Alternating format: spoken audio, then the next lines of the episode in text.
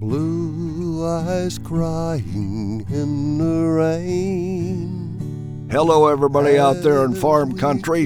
The radio commentary is brought to you by the National Corn Growers Association, Crop Life America, and the Renewable Fuels Association.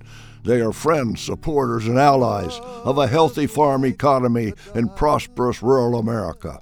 And now for today's commentary. Wildfires in California and other western states have burned more than 1,000 square miles of timberland and grassland. 14 people have died, and thousands of homes turned to ashes. 14,000 firefighters are risking their lives. Drought and strong winds could continue to the end of the year. Last year, the state of California spent $773 million on fire control. Federal agencies spent $2.9 billion last year. Isn't there something that could be done to reduce the destruction? On one side, we have the environmentalists that want to blame climate change, and they can't bring themselves to accept the obvious fact that the forests are filled with beetle-infested, dry, dead wood, and that is the perfect mix if you want a big fire. We need to manage our forests by cleaning out the dead wood and cutting more live trees. There's a market for lumber. Liberals don't want to do anything to manage our forests. Cutting trees and cleaning dead wood is not natural.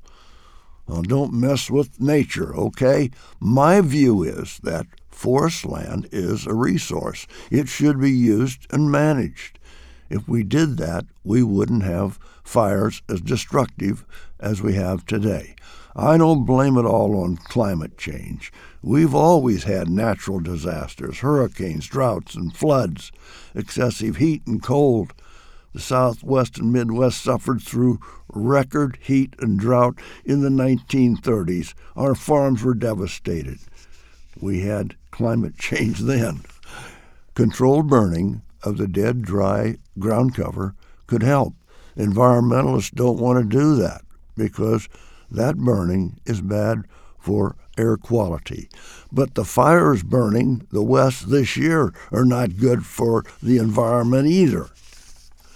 One way liberals have blocked controlled burning has been to use environmental regulations protecting endangered species. The timber industry, environmentalists, and government officials need to get together and take some positive steps to limit the destruction. Ag Secretary Sonny Perdue and Interior Secretary Ryan Zinke both support active forest management. Until next week, I am John Block from Washington.